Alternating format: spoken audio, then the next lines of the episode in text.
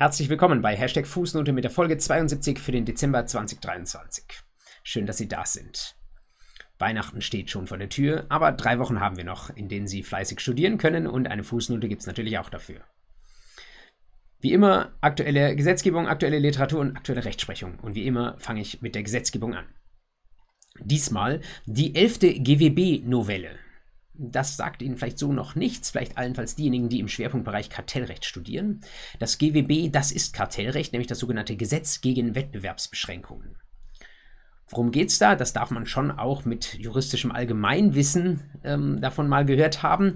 Ähm, Kartellrecht äh, bedeutet, dass insbesondere das Bundeskartellamt hingeht und versucht, Absprachen aufzudecken, mit denen Preise künstlich hochgehalten oder Wettbewerbs- und Vertragsbedingungen künstlich schlecht gehalten werden. Das Bundeskartellamt deckt solche Absprachen auf und versucht sie nachzuweisen und dann zu sanktionieren.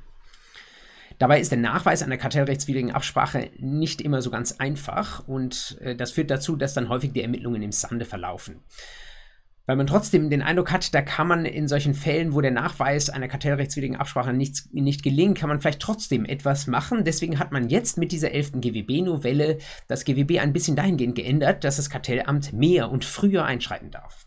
Wenn das Kartellamt nämlich jetzt feststellt in einer Untersuchung des Marktes, dass es vielleicht noch keine nachweisbare kartellrechtlich relevante Absprache gibt, aber dass es sehr wohl eine Art von Wettbewerbsstörung gibt, ähm, die dazu führt, dass irgendwie das Marktgeschehen ein bisschen schief ist und vielleicht die Preise unnötig hoch erscheinen. Dann sind jetzt nach dem neuen Recht dem Bundeskartellamt zusätzliche Instrumente an die Hand gegeben. Es kann eine solche Wettbewerbsstörung feststellen. Die Unternehmen, die davon betroffen ist, können sich, sind, können sich allerdings auch dagegen wehren. Und dann sind weitere Maßnahmen möglich bis hin zu einer sogenannten Entflechtung. Steht in dem neuen 32f GWB drin. Entflechtung bedeutet, dass ein Unternehmen, das dann davon betroffen ist und sich nicht erfolgreich gegen eine solche Maßnahme wehren kann, tatsächlich dann auch mal Vermögen oder sogar auch Unternehmensanteile veräußert verbessern muss. Allein damit die Stellung, die das Unternehmen im Markt hat, nicht mehr so marktmächtig ist und sodass dann, so die Vorstellung des Gesetzgebers, wieder Wettbewerb in größerem Maße stattfindet und das soll natürlich gehen zugunsten der Verbraucherinnen und Verbraucher. Was noch drin ist in dem Gesetz, ist insbesondere eine Vermutung, die die sogenannte Vorteilsabschöpfung erleichtert. Wenn wir ein Kartell festgestellt haben, dann ist es ja so, dass es wohl schon einige Zeit am Markt tätig ist und da wurden Unrechtsgewinne erwirtschaftet. Also im einfachsten Beispiel, dass wir Tankstellen haben, die die Preise absprechen, ist es so, dass die Preise dann regelmäßig künstlich zu hoch waren und dadurch wurde den Verbraucherinnen und Verbrauchern zu viel Geld aus der Tasche gezogen. Das sind Unrechtsgewinne, die sollen abgeschöpft werden. Aber das ist nicht ganz einfach und deswegen äh, geht der Gesetzgeber jetzt einen mutigen Schritt nach vorne und sagt, wir vermuten in bestimmten Fällen, dass äh, wir einen Vorteil haben, der aus diesem Unrechtsgeschehen resultiert. Und diesen Vorteil, den schätzen wir auch schon auf einen konkreten Mindestbetrag. Wir haben eine Vermutung, wenn wir ein kartellrechtswidriges Vorgehen feststellen, dass ein solcher Unrechtsgewinn erzielt wurde und wir vermuten dann weiter, dass der mindestens ein Prozent des Umsatzes dieses Unternehmens ausgemacht hat. Und wenn diese Vermutung nicht erschüttert wird, dann ähm, kann dieser Vorteil eingezogen und abgeschöpft werden. Diejenigen von Ihnen, die da im Schwerpunktbereich unterwegs sind, die können das sicher und sollten das sicherlich einordnen. All den anderen sei gesagt, sie müssen natürlich ähm, für das normale Staatsexamen und vielleicht äh, für die durchschnittliche anwaltliche Tätigkeit oder richterliche Tätigkeit, äh, die sie dann später angehen, müssen sie nicht unbedingt vertiefte kartellrechtliche, äh, kartellrechtliche Kenntnisse haben. Aber was sie sehr wohl wissen dürfen, ist, was das Bundeskartellamt so macht, ähm, wie da das deutsche Recht vielleicht auch mit dem AEUV 101 und 102 zusammenarbeitet und äh, so grundsätzlich dürfen Sie orientiert sein. Vielleicht ähm, fangen Sie dann ja sogar Feuer, vielleicht ist es so, dass Sie noch im vierten Semester studieren und sagen, ja, äh, nachdem Sie da einmal drüber geschaut haben, was da auch alles an wirtschaftlich relevanten Dingen passiert, wählen Sie diesen Schwerpunktbereich. Es wäre sicherlich nicht der uninteressanteste. Mein zweiter Punkt in dieser Fußnote ist aktuelle Literatur. Und da möchte ich Ihnen zunächst einen Beitrag äh, des Passauer Professors Thomas Kuhn empfehlen, Lehrprofessor an der dortigen Fakultät und wie ich aus einer Lehrstuhlvertretung in der Vergangenheit weiß, eminent beliebt und das hat seinen Grund. Ähm, hier schreibt Thomas Kuhn in der Jura 2023 auf den Seiten 1233 bis 1242 einen Beitrag, wo ich Ihnen eigentlich nur die Überschrift vorlesen muss. Damit ist schon gesagt, dass Sie diesen Beitrag unbedingt lesen sollten. Vom Sachverhalt zu den Normvoraussetzungen und wieder zurück. Gelingende Subsumption in Zivilrechtsklausuren, auch ohne Kenntnis von Streitständen. Klammer auf, Teil 1, Klammer zu. Man sagt ja Ihnen als Jurastudierenden immer nach, in der Tendenz jedenfalls, dass da zu viele Streitstände auswendig gelernt werden und zu wenig methodisches Handwerkszeug dabei ist. Man sagt ihnen nach, dass sie insofern zu viel sich in die Köpfe reinbimsen, aber zu wenig es auf das Verständnis ankommen lassen. Das ist natürlich viel einfacher gesagt als getan. Ähm, das weiß jeder, der es mal versucht hat. Dazu zähle ich natürlich auch. Ähm, trotzdem, es mal zu versuchen, den methodischen Zugriff ein bisschen zu schärfen und sich anzuschauen, auch wie kann ich in einer Klausur mit einem Problem umgehen, das ich nun beim allem auswendig lernen, sei es nun sinnvoll oder nicht, das mir so noch nicht begegnet ist. Wie kann ich da auch eine gute Argumentation Methode entwickeln und eine ansprechende und überzeugende Subsumption letztlich anbieten. Das ist etwas, äh, wovor dieser Beitrag von Kuhn Ihnen sehr ans Herz zu legen ist. Der zweite Beitrag, den ich Ihnen empfehlen möchte, geht ein bisschen weg vom Standardstudienstoff, ist aber für das, was dann nachher in der Praxis passiert, von großer Bedeutung gerade für die Zukunft. Es geht um ein Thema, das wir in der Märzfußnote in diesem Jahr bereits hatten, nämlich Vor den Vorschlag der Europäischen Union, eine Richtlinie zur Prozessfinanzierung in Kraft treten zu lassen. Dieser Richtlinienvorschlag ist noch nicht durch, das dauert so seine Zeit, aber es äh, ist schon am Horizont sichtbar, worum es der Kommission dabei geht und es wird heiß diskutiert. So auch in dem Beitrag von Beate Xell, Caroline Meller-Hannig und Astrid Stadler in der JZ 2023 auf den Seiten 689 folgende. Worum geht's? Bei der Prozessfinanzierung. Das hatten wir im März schon mal aufgegriffen, deswegen darf ich ein grundlegendes Wissen bei Ihnen vielleicht sogar schon voraussetzen. Prozessfinanzierung bedeutet, da bekommt jemand keine Prozesskostenhilfe, möchte trotzdem prozessieren, aber ihm fehlt dazu das Geld oder er weiß, über mehrere Instanzen ist vielleicht ein Prozess mit einem Risiko finanzieller Art ähm, behaftet, das ich nicht selbst tragen möchte. Für diese Situation gibt es inzwischen sogenannte Prozessfinanzierer, manche nennen sie auch After-the-Event Insurer. Im Vergleich zu den, von den Rechtsschutzversicherungen kommen die Prozessfinanzierer nicht schon vor einem Problem, also bevor es überhaupt einen Konflikt gibt und äh, nehmen da eine allgemeine Pauschale jeden Monat, ähm, damit Rechtsstreitlichkeiten finanziell abgesichert sind, sondern Prozessfinanzierer gehen hin und sagen, aha, du hast schon einen Rechtsstreit, für den du nicht eine Rechtsschutzversicherung ähm, hast. Und jetzt hast du ein Finanzierungsproblem. Das bedeutet, wir schießen dir da gerne Geld rein. Wir müssen uns natürlich anschauen, inwieweit das Erfolgsausrichten hat. Und am Ende des Tages nehmen wir einen Prozentsatz von dem Umsatz, den du damit machst, also von dem Gewinn, den du rein erwirtschaftest. Wenn wir beide Pech haben, dann ähm, wirst du mit de deiner Klage nicht erfolgreich sein, dann bekommst du nichts, wir verdienen nichts, das ist dann unser Risiko. Aber jedenfalls musst du nicht in die Tasche greifen, um einen Prozess zu finanzieren und musst nicht ins finanzielle Risiko gehen. Diese Prozessfinanzierung, die ähm, ist immer mal wieder aufgeglüht in den letzten Monaten und Jahren. Zuletzt bei dem äh, Gesetz, über das ich in den letzten Fußnote berichtet hatte, dem Verbraucherrechte-Durchsetzungsgesetz. Da geht es um den neuen kollektiven Rechtsschutz, geht es um die sogenannte Abhilfeklage und die neue Musterfeststellungsklage. Und ich hatte Ihnen dazu gesagt, da sieht der Gesetzgeber nun vor, dass wir eine 10% Erfolgsbeteiligungsgrenze haben. Das bedeutet, Wer eine solche Massenklage von Verbraucherinnen und Verbrauchern finanziert als Prozessfinanzierer, der darf sich nach der Vorstellung des deutschen Gesetzgebers maximal 10% an dem Gewinn versprechen lassen. Sonst vermutet man, dass es zu viel ist und dass es das Klageanliegen der Verbraucherinnen und Verbraucher irgendwie aufs falsche Gleis bringt.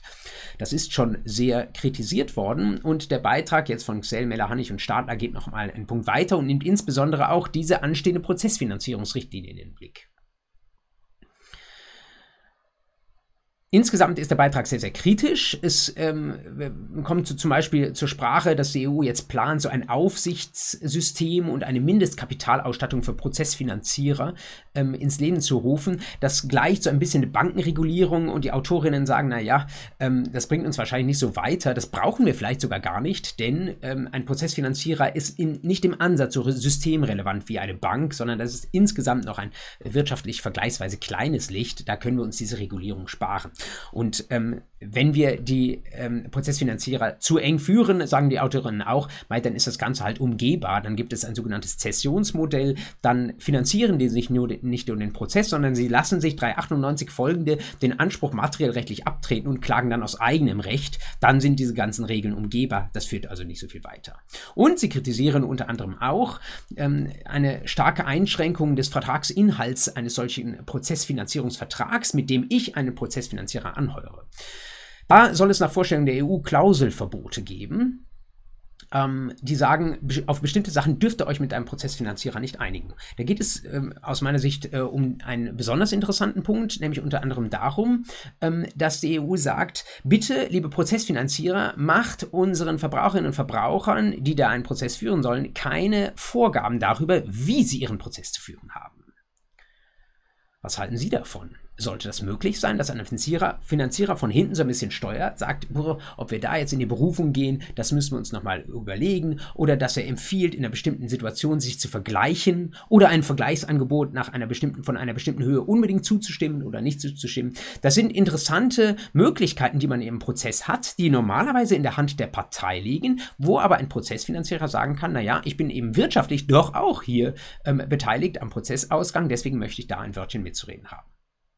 Die Autorinnen dieses JZ-Beitrags kritisieren das sehr stark. Sie sagen, wir haben da eigentlich ähm, einen weitgehenden Interessengleichlauf, deswegen müssen wir da nicht so sehr mit Verboten arbeiten. Man muss ähm, der Vollständigkeit halber dazu sagen, dass der Beitrag, wie er in einer Fußnote auch offenlegt, entstanden ist aufgrund eines Gutachtens, das für die Prozessfinanziererseite erstattet wurde. Ähm, insofern ähm, ist es vielleicht von hinten heraus betrachtet auch jetzt gar kein Wunder, dass das Ganze sehr, dass dieser Beitrag letztlich sehr positiv für die Prozessfinanzierer ist. Das heißt, zugleich nicht, dass man die Argumente, die da gebracht sind, nicht ähm, ernst nehmen sollte. Insgesamt meine ich die Prozessfinanzierung und ihr rechtlicher Rahmen ähm, bisher noch äh, sehr, sehr schwach ausgeprägt. Wenn denn aber das umgesetzt wird, was die EU sich da vorstellt, dann werden wir einen sehr stark regulierten, ähm, ja, letztlich Finanzdienstleistungsbereich haben. Und äh, viele Fragen, die jetzt in diesem Beitrag angesprochen werden, sind noch ungelöst. Ich glaube, da haben wir den EU-Vorschlag, aber da ist das letzte Wort noch nicht besprochen. Ich weiß ja, dass mancher von Ihnen ähm, auch eine Doktorarbeit vielleicht schon schreibt oder sich noch über ein Thema Gedanken macht. Ich meine, dass dieser Prozessfinanzierungsbereich einer ist, der in den nächsten Jahren wesentlich an Bedeutung gewinnen wird. Nicht nur, aber gerade auch wegen dieses aktuellen Richtlinienumsetzungs- und Planungsgeschehens. Also, ähm, wenn äh, Ihnen das als Thema taugt und Sie mit den Zahlen nicht aufs Kriegsfuß stehen, lesen Sie vielleicht mal zur Einführung der aktuellen Probleme diesen Beitrag von Xell, Mellerhallig und Stadler und dann schauen Sie mal weiter. Vielleicht sind Sie ja auch da dann bei einem Thema, das Sie so fesselt, dass Sie nicht mehr davon abkommen. Der dritte Beitrag, den ich Ihnen empfehlen möchte, ist einer aus der aktuellen ZEP, Zeitschrift für europäisches Privatrecht, 2023 auf den Seiten 743 folgende. Aus der Feder von Hans-Wolfgang Miklitz. Das ist ein ganz altgedienter und in der Wissenschaft sehr hochreputierter Verbraucherrechtler, von denen gibt es gar nicht so viele. Und er schreibt jetzt hier, äh, für mich liest sich das so wie eine, äh, ein, ein Ergebnisbericht von Jahrzehnten seiner verbraucherforschenden Tätigkeit über nachhaltiges Verbraucherrecht und fragt zugleich, ob das ein Oxymoron ist, ob das überhaupt irgendwie zueinander passt. Er berichtet, dass die EU jetzt in den Jahrzehnten, letzten Jahrzehnten immer wieder gesagt hat, wir wollen Informationen für die Verbraucherinnen und Verbraucher, wir wollen, dass sie möglichst zu günstigen Preisen konsumieren können.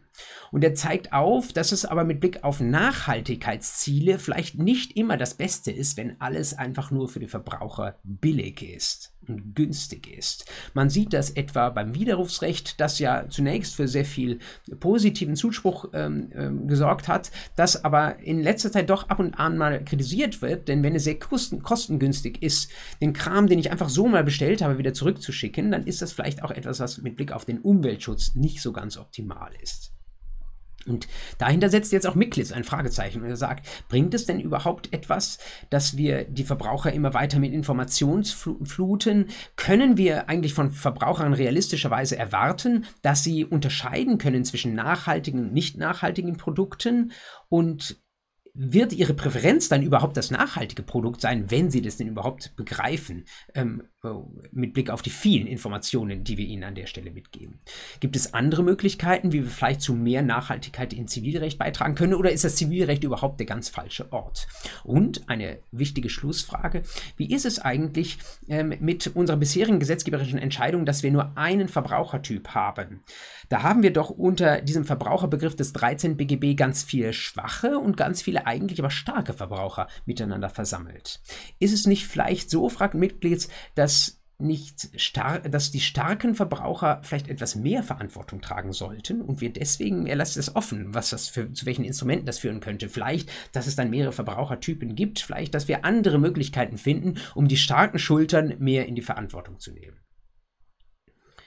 Ein interessante Fazitfrage, äh, meine ich, denn äh, wenn jemand, der also seit Jahrzehnten im Verbraucherrecht so stark unterwegs ist und der auch vieles dort begleitet hat von den Dingen, die wir heute im Gesetz stehen haben, wenn der nochmal ein Fragezeichen setzt in seiner Rückschau auf die letzten Jahrzehnte, dann heißt das, ähm, das Verbraucherrecht, wie wir es jetzt bisher gekannt haben, das ist vielleicht dann doch auch nicht für die nächsten Jahrzehnte in Stein gemeißelt, sondern es gibt da immer wieder neue Ansatzpunkte. Auch das könnte etwas sein, was diejenigen von Ihnen, die sich mit einer Forschungsarbeit tragen, mal in den Blick nehmen könnten, ähm, von welchen welchen der bisherigen Grundannahmen des Verbraucherrechts wollen wir vielleicht in absehbarer Zeit auch mal abrücken. Genügend Lesestoff, wahrscheinlich noch über die Weihnachtszeit hinaus. Ähm, machen Sie irgendwann einen Punkt und lassen Sie es sich auch gut gehen. Äh, aber natürlich nicht ohne äh, die Gerichtsentscheidungen, über die ich Ihnen jetzt zum Schluss noch berichten möchte, auch drüber geschaut zu haben erste Entscheidung, vielleicht insgesamt die schwierigste, eine Vorlageentscheidung des BGH an den EuGH vom 26. September 23, Aktenzeichen 6 ZR 97 aus 22. Mit einem datenschutzrechtlichen Fall. Worum ging's? Ein Kläger in dem vom BGH verhandelten Verfahren hat sich bei einer Privatbank beworben. Und diese Privatbank, die fand den so als Person ganz tauglich, aber sie mochte seine Gehaltsvorstellungen nicht erfüllen, hat ihm deswegen abgesagt. Das ist natürlich jetzt an sich ein Umstand, äh, den man als Bank dann für sich behält. Das ist natürlich etwas Vertrauliches, wenn ich eine Gehaltsverhandlung führe mit meinem möglichen Arbeitgeber. Ähm, die Bank hat das aber nicht für sich behalten können. Versehentlich hat sie diese Absage aufgrund nicht miteinander vereinbarer Gehaltsvorstellungen in einer E-Mail erwähnt, die auch an eine frühere Kollegin des Klägers gegangen ist. Und die war also in der gleichen Branche unterwegs und jetzt sagt der Kläger, das passt mir überhaupt nicht. Äh, wenn die das dann weiter erzählt, was ich jetzt nicht mehr kontrollieren kann, ähm, dann bekommt der Markt Kenntnis von meinen Gehaltsvorstellungen und er bekommt auch Kenntnis davon, dass ich nicht erfolgreich war, meine eigenen Gehaltsvorstellungen durchzusetzen. Und jetzt bin ich, weil ich jetzt hier bei der ähm, beklagten Privatbank ähm, keinen Job bekommen habe, ja eigentlich darauf angewiesen, in dieser äh, doch nicht so großen Branche, wir haben da sehr viele, sehr, sehr wenige Oligopolisten letztlich, sehr wenige Banken, die das Spiel machen. Wenn ich mich dort jetzt bei jemandem anders bewerbe, dann muss ich damit rechnen, dass mein Misserfolg in diesen früheren Gehaltsverhandlungen dort bekannt ist, weil es eben dort diese undichte Stelle gab. Zwei Ansprüche, die er da geltend macht.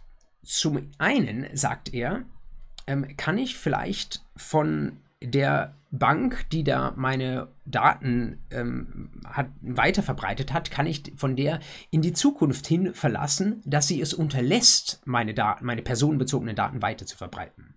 Wenn man da in die DSGVO schaut, dann sieht man, ein Unterlassungsanspruch steht da nicht drin. Was es aber sehr wohl gibt, ist das sogenannte Recht auf Vergessenwerden, Artikel 17 DSGVO. Das bedeutet, ich kann von jedem, der meine personenbezogenen Daten hat, verlangen, dass er sie einfach löscht. Und jetzt, interessanter Ansatz, die Überlegung, kann ich nicht vielleicht als Minus aus dem Löschungsanspruch ableiten, dass dann als ein weniger auch ein Unterlassen der Weiterverbreitung geschuldet sein könnte? Sagt der BGH, wissen wir nicht, fragen wir den EuGH der dann vielleicht auch etwas sagen könnte dazu, ob man das vielleicht dann, wenn es das gibt, allgemein, verallgemeinern könnte zu einer Art unionsrechtlichem Unterlassungsanspruch. Wer weiß. Wir werden hören und ich werde natürlich berichten, wenn der EuGH dazu etwas sagt. Wozu er auch etwas sagen muss, ist äh, dann die Frage, die natürlich bei DSGVO in jüngerer Zeit immer im Raum steht. Gibt es vielleicht auch einen Anspruch hier dieses ähm, Interessenten an dem Privatbankjob auf Schadensersatz wegen Verletzung seiner Datenschutzrechte? Schadensersatzanspruch deswegen hier nicht ganz einfach, weil dieser Bewerber bei der Privatbank halt gesagt hat, ähm, gegeben, dass jetzt seine Daten in Umlauf geraten sind, ähm, hat er irgendwie so negative Gefühle, aber er hat keinen ganz konkret fassbaren Schaden. Er hat nur irgendwie so das subtile Gefühl, dass das in zukünftigen Verhandlungen oder für seine zukünftige Berufstätigkeit ein Schaden ähm, sein könnte. Ähm, der hat sich noch nicht manifestiert und wenn er sich manifestiert, kann man das wahrscheinlich auch nicht eins zu eins zurückführen, Stichwort Kausalität, auf diese Datenschutzpflichtverletzung. Trotzdem die Frage an den EuGH, die der BGH darstellt, kriegen wir trotzdem einen Schadensersatzanspruch hin. Die zweite Entscheidung ist äh, ein, äh, betrifft einen Rechtsbereich, der Ihnen weit näher liegt als derjenige des Datenschutzrechts. Eine Entscheidung des BGH vom 13. September 23, 8 ZR 109 22 und er betrifft den examensrelevanten, aber auch für Sie im privaten Leben wahrscheinlich relevanten Bereich der Untervermietung. Die Regeln zur Untervermietung 540, 553 BGB, die haben Sie wahrscheinlich schon mal gesehen. Sie kennen auch die grundsätzliche gesetzliche Leitlinie, die da lautet, ich darf nicht einfach so untervermieten, ich muss meine Vermieterin fragen, aber wenn ich ein berechtigtes Interesse habe, habe ich einen Anspruch darauf, dass sie mir diese Genehmigung erteilt. Wenn sie sie rechtswidrig verweigert, kann ich nicht trotzdem einfach untervermieten, aber dann habe ich womöglich ein, ähm, eine Pflichtverletzung und deswegen einen Anspruch auf Schadensersatz. Immer wieder beschäftigt die Gerichte an dieser Stelle die Frage, ähm, wann denn ein berechtigtes Interesse für seine Untervermietung vorliegt. Und ähm, die Rechtsprechung ist bisher schon relativ klar dahingehend, dass wenn ich mal für einen überschaubaren Zeitraum im Ausland bin und dann einen Teil der Wohnung untervermietet habe oder untervermieten möchte, dass ich das dann als ein berechtigtes Interesse darstellen kann. Denn ich habe ein Interesse daran, äh, nicht eine neue Wohnung nach meiner Rückkehr suchen zu müssen und ich habe auch ein Interesse daran, meinen Krempel irgendwo in einer Ecke der bisherigen bisherigen Wohnung stehen zu lassen. Im Grundsatz war der jetzt dem BGH vorliegende Fall auch nach diesem Muster gestrickt, aber er war ein bisschen krasser, denn es handelt sich um eine Einzimmerwohnung, also keine große Wohnung.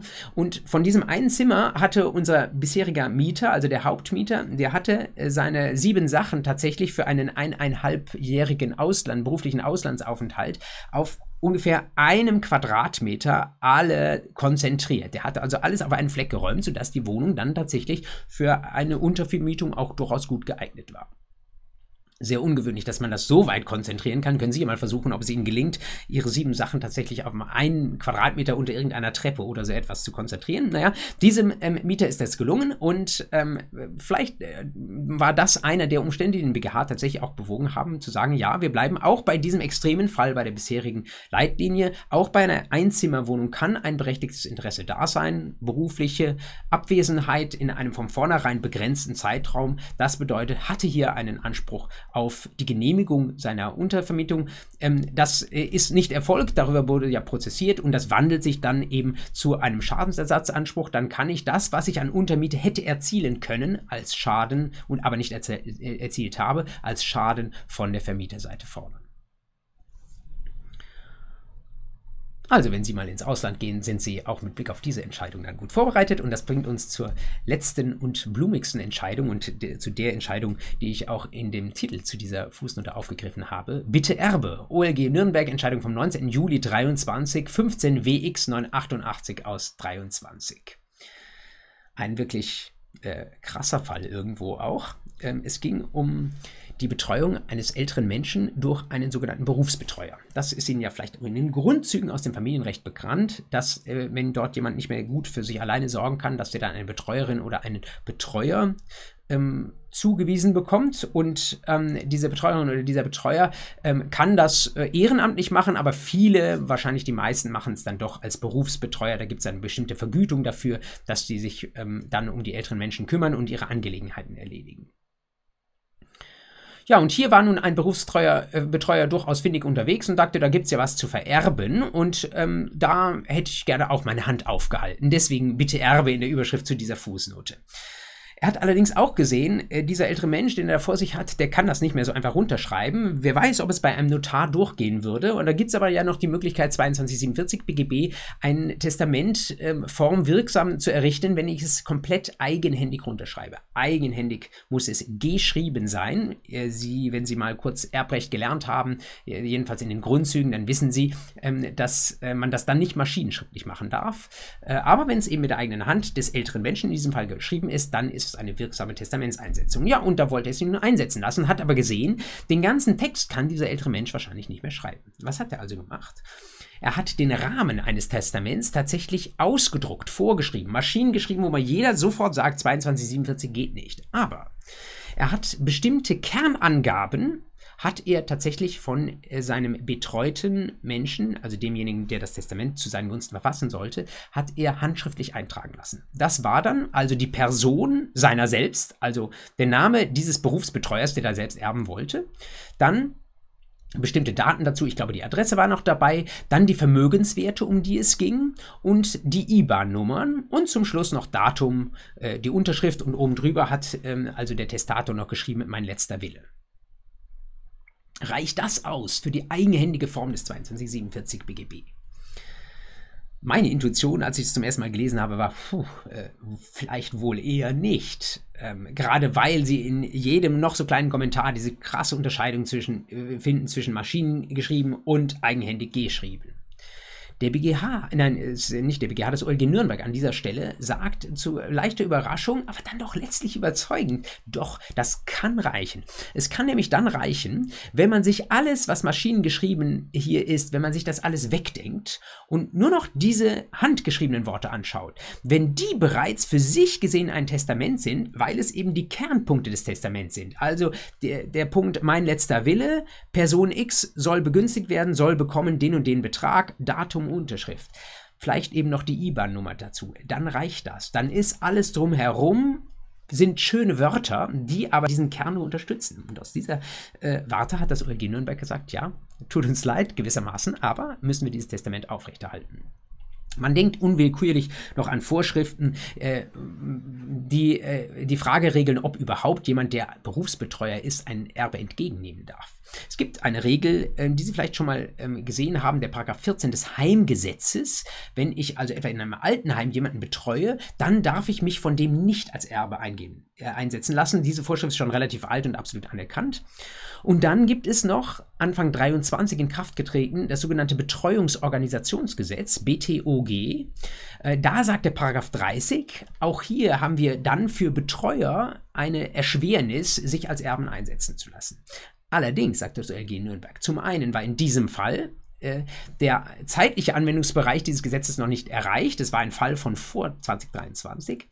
Und selbst dann, wenn er jetzt in 23 spielen würde, dieser Fall, wenn man genau hinsieht in dieses Paragraph 30 des Betreuungsorganisationsgesetzes, muss man sagen, die Regelung entspricht nicht eins zu eins dem Paragraph 14 des Heimgesetzes, sondern wer als Betreuer das Erbe eines von ihm Betreuten annimmt, der äh, verletzt eine Berufspflicht und das macht es unwahrscheinlicher, dass ich zukünftig nochmal ähm, als Betreuer für ähnliche äh, Menschen in ähnliche Situationen bestellt werde. Aber es macht die, äh, das Testament als solches nicht unwirksam. Die Verfügung bleibt auch bei Verstoß gegen 30 BTOG aufrechterhalten. Bleibt dann auch noch Paragraph 138, Sittenwidrigkeit.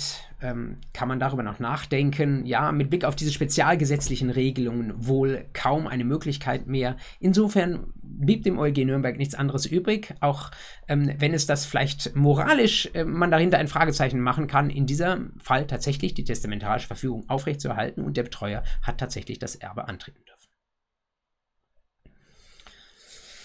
Da wissen Sie, wie Sie es machen können. Ich will nicht sagen, wenn das mit Jura nicht klappt, denn das wird ja klappen.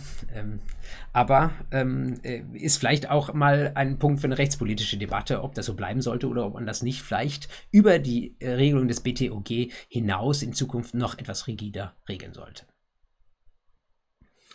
Das war's mit Gesetzgebung, Literatur und Rechtsprechung für dieses Jahr.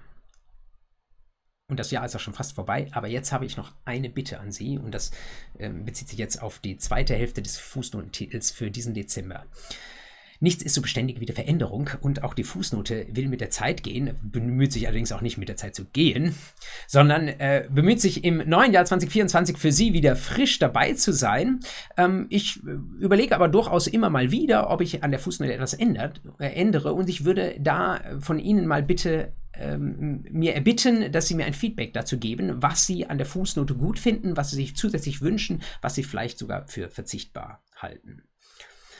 Insbesondere würde mich interessieren Ihre Meinung zu den Fachbeiträgen, also zu der Aufsatzliteratur, die ich Ihnen in den zweiten von den drei Schritten üblicherweise präsentiere. Das ist ja häufig doch dann auch etwas, was vom Studium einigermaßen entfernt ist. Ich habe natürlich schon auch den Anspruch, mit der Fußnote einen wissenschaftlichen Podcast zu machen. Ich bin mir allerdings ein bisschen unsicher, sogar auch im Hinblick auf die potenziellen Doktoranden unter Ihnen, ähm, ob Sie tatsächlich diese Beiträge dann nachher auch in die Hand nehmen, äh, ob Ihnen das etwas bringt, dass ich die im Inhalt kurz zusammenfasse oder ob das zu verkürzt ist. Ich erlebe es zugleich auch, das habe ich auch schon mal gesagt, dass äh, an mich immer wieder Leute rantreten, die Beiträge platzieren wollen. Dafür bin ich überhaupt nicht offen, sage ich ganz ehrlich. Ähm, ich äh, möchte schon selbst diese Beiträge finden und ähm, möchte nicht, dass ich, äh, dass ich da äh, das Marketing eines Beitrags an mich richtet. Ähm, auch deswegen überlege ich so ein bisschen, äh, inwieweit ich da vielleicht die Bedeutung dieses zweiten Schritts der Literatur im neuen Jahr vielleicht ein bisschen ähm, zurückfahre. Ich möchte schließlich natürlich auch keinen falschen Eindruck erwecken. Das, was ich da Ihnen zu ähm, lesen gebe oder empfehle, das ist natürlich eine sehr subjektive Auswahl. Ich möchte nicht, dass, dass Sie das falsch verstehen als eine Verallgemeinerung im Sinne eines Beitrags des Monats, bester Beitrag ever oder so etwas. Äh, das ist wirklich nur subjektiv das, was ich spannend finde. Und jeder Beitrag, der von mir nicht erwähnt äh, äh wird, ist natürlich nicht von mir in irgendeiner Weise abqualifiziert. Also da äh, würde ich einfach mal speziell zu diesem Punkt, aber auch insgesamt zu dem, was Sie von mir in der Fuß Fußnote hören Ihre Meinung gerne wissen. Dazu habe ich ein Feedback-Formular eingerichtet. Sie finden die URL in den Show Notes. Sie können sie auch direkt aufrufen unter bittefeedback.de slash Fragezeichen Code gleich 23EA6B. Also für diejenigen, die auf die Shownotes keinen Zugriff haben, die müssen sie jetzt nochmal kurz zurückspielen, äh, spulen und das, die URL eingeben. Wenn sie das tun würden, das wäre wirklich wie ein Weihnachtsgeschenk von Ihnen an mich. Es ist anonym, Sie dürfen auch gerne also sehr kritisch sein. Ähm, bitte tun Sie es schon vor Weihnachten, denn äh, das ist jetzt nur zehn Tage lang gültig. Dann verfällt dieses Feedback-Formular und alle Daten werden DSGVO-konform gelöscht. Also machen Sie es mir vielleicht zu einem Nikolausgeschenk. Das würde mich sehr freuen und es wäre dann vielleicht sogar auch in Ihrem Interesse, weil es es vielleicht dazu dienen könnte, dass die Fußnote in Zukunft für Sie noch etwas besser wird. Darauf freue ich mich im neuen Jahr. Ich wünsche Ihnen bis dahin gute, eine gute Adventszeit, ein gutes und friedliches Weihnachtsfest, einen guten Start ins neue Jahr und dann kommt die 73. Fußnote. Bis dahin, alles Gute.